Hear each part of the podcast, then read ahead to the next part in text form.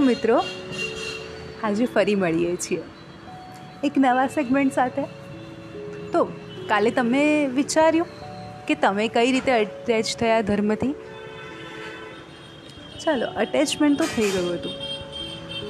હવે એની તરફ વૃદ્ધિ એ કઈ રીતે થઈ? એ પણ બહુ ટ્વિસ્ટેડ વસ્તુ છે. પણ ક્યારેય તમે સ્ટોરીમાં પોતાને ખોવાયેલા જોયા છે? મેં માણ્યું છે. તમને ખબર છે?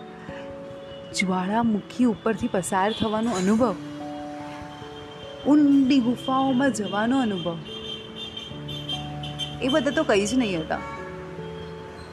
જે અનુભવ મેં કર્યો સમ્રાદિત્ય વાંચીને. આ સમ્રાદિત્ય પુસ્તક બહુ જ ખતરનાક છે. લાઈક વાવ એમાં જે ટ્વિસ્ટ એન્ડ ટર્ન્સ આવે છે it's like crazy you know and real લાઈફની અંદર અગર આપણી સાથે આવું થાય તો કેવું લાગે? સડનલી તમારી આગળ કોઈ વ્યક્તિ તમને નથી ખબર કોણ છે. લાઈક ઓળખતા નથી, ઠીક છે, અચાનક આવી જાય છે. પછી તમને ખબર પડે છે કે કોઈ બહુ મોટો નબીરો છે ભાઈ. હવે એની પાસે પૈસા એની પાસે રાખે, આપણને શું કામ છે? બટ નહીં, એ તો તમ, તમને, તમારા યુનિકનેસને જોઈને તમારી સાથે રમવા માગે છે. તો ફર્સ્ટ સ્ટેપ ફર્સ્ટ ઇમ્પ્રેશન એવી છે કે એ વ્યક્તિ એને લઈ લે છે. એ વ્યક્તિ જે યુનિક છે, તમે યુનિક છો ને તમને લઈને જાય છે. તો તમને લઈને એ જાય છે અને તમારા ગધેડા પર બેસાડે છે. તમને કેવું લાગશે? ચલો ગધેડા પર બેસાડ્યો. ચલો એક વાર એને કયા તમે યુનિક પ્રાણી પર બેઠા. એમ સમજીને તમે અગર જવા દો છો. તમારા મોઢા પર કાળી મેસ ચોપડે છે. તમને કરેણનો હાર પહેરાવે છે. ચપ્પલોથી તમારું માથા પર ચપ્પલો મૂકે છે. લાઈક સિરિયસલી આવું કોઈ રિયલ લાઈફમાં કરે તો તમારી સાથે? બોલશે કે, ભાઈ ડેમોક્રેસી છે, લોકશાહી છે. આવું તો કોણ કરી શકવાનું છે? પણ પહેલાં આવી ડેમોક્રેસી નહોતી. પહેલાં રાજા મહારાજાનું શાસન ચાલતું હતું. અને એ લોકો આવી રીતે કરી શકતા હતા. આ કે ડ્રામા કે ડ્રામામાં જોઈ લો. કેવી રીતે બધા બુલી કરે છે ને સો એવા જ પ્રકારનું બોલી અગર તમારી સાથે થાય તો તમને કેવું લાગે? તે છતાં પણ તમે એ વ્યક્તિનું કેરેક્ટર જુઓ તો એટલું સરસ છે. એ શું વિચારે છે? ઓ મને આટલું કદરૂપ મળ્યું. હું એ કદરૂપ બી કેટલું ખતરનાક કે લાઈક હાથ પગ વાંકા છે લાઈક લાંબી ટૂંકી ડોક લાઈક નો ટોટલ બધા કરતાં ડિફરન્ટ લાઈક કહે ને કે અપંગતાને પણ, અપંગતા અપંગતા હોવી એના કરતાં પણ વધારે ખરાબ કન્ડિશન અને એવી કન્ડિશનમાં બી એમનું એવું થિંક કરવું, શું તમારા માથા પર કોઈ ચપ્પલ આવીને ચડાવી દે? તમે એના પર કેવું રિએક્ટ કરો? ભાઈ, હું તો ના સહન કરું. હું તો ચપ્પલ છૂકીને એના પર ડાયરેક્ટ જતા. બટ હવે અગર હું એ પરિસ્થિતિને વિચારું કે એણે આવીને આવી રીતે કામ કેમ કર્યું? તો કે ભાઈ, પાગલ હશે.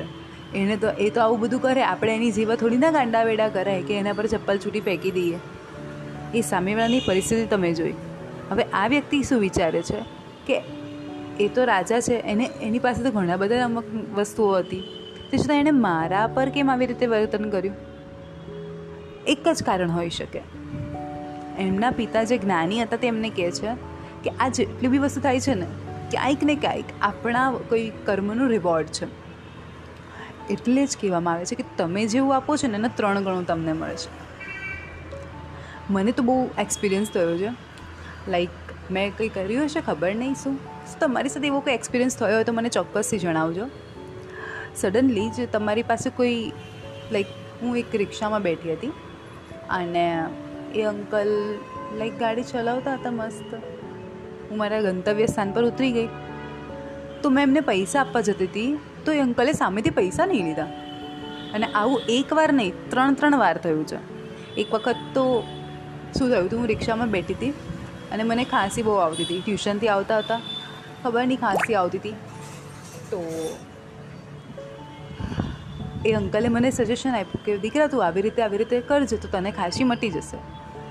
હવે એમણે તો મને કીધું, મેં એમની વાત પૂરેપૂરી સાંભળી. અને મેં એમને કીધું થેન્ક યુ કે તમે મને આટલી બધી કેર કરી એમ. માત્ર મેં એમને થેન્ક યુ કીધું છે. એક અહોભાવ વ્યક્ત કર્યો કે એક વડીલ તરીકે જાણે એમણે મને મદદ કર્યું એમને કોઈ મને સલાહ આપ્યો બસ મેં એટલું ખાલી થેન્ક યુ આ સિવાય મેં એક અક્ષર બોલી નથી. એન્ડ એ વ્યક્તિએ મારી પાસે મની નહીં લીધા. કેમ કે એમને એવું લાગ્યું કે આ એમણે મને પોતાની જાણે ચાઇલ્ડ તરીકે સ્વીકાર કર્યો હોય ને જાણે. છે નહીં, કોઈ રિલેશન નથી, કશું જ નથી. બટ તે છતાં બી. તો તમે એક નાનકડા વ્યક્તિને અગર એક થેન્ક યુ બી બોલો છો, તો એની વેલ્યુ એના માટે કેટલી બધી વધી જાય છે?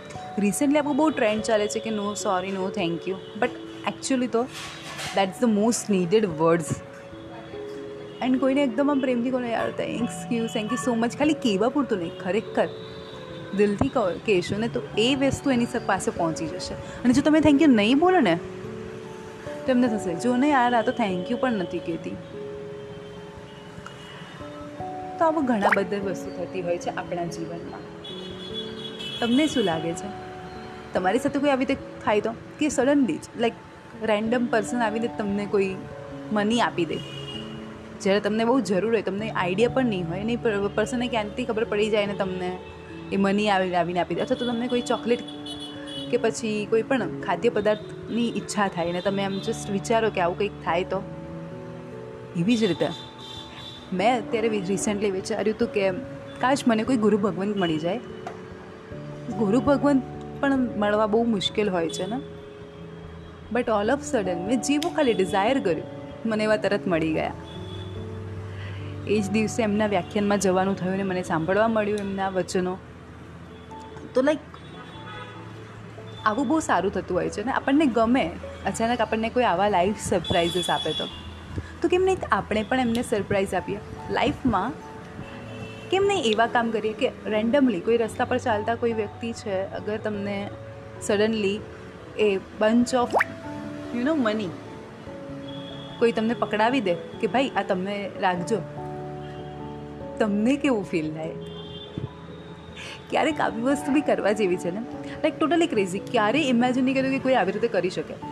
બટ અમુક એવો સ્પેર અમાઉન્ટ કે જે તમે નો મંથલીના ટેન રૂપીસ મંથલીના ખાલી તમે ટેન રૂપીસ ભેગા કરો કલેક્ટ કરશો યરલી તમારા વન ટ્વેન્ટી રૂપીસ થઈ જશે. હવે રેન્ડમલી જ કોઈ પણ પર્સનને જઈને તમે હંડ્રેડ રૂપીસની નોટ પકડાવજો એ હંડ્રેડ રૂપીસની નોટ જોઈને એ પહેલાં તો આશ્ચર્ય થશે કેમ કે તમે ઓળખતા નથી અનનોન જ પર્સન છે. એન્ડ રેન્ડમલી તમે આ આ હંડ્રેડ રૂપીસ હું તમને આપવા માગું છું. દેટ્સ ઓલ ને એમનું રિએક્શન શું છે? વાય મી સડનલી શું થયું? કંઈ થયું? એન્ડ એમના ફેસ પર જે ક્યારેય નહીં જોયેલી ખુશી હશે ને એવી ખુશી તમને જોવા મળશે. અને કોઈને કંઈ વસ્તુ આપ્યાનો આનંદ પણ બહુ મસ્ત હોય છે. રેન્ડમ જ. ક્યારેક કોઈ વ્યક્તિને સ્માઇલ આપી દો. જસ્ટ સિમ્પલ સ્માઇલ એન્ડ એ વ્યક્તિ તમને હંમેશા યાદ રાખશે. એવી જ એક સ્ટોરી તમને અત્યારે મને જણાવવાની ઈચ્છા થાય છે. કે એક લેડી હતી. તે ડેરીના પોતે ઓફિસ વર્ક કરવા જાય ત્યારે જ્યાં વોચમેન હતો ને એમને સ્માઇલ કરીને જાય ને ગુડ મોર્નિંગ કહીને જતી.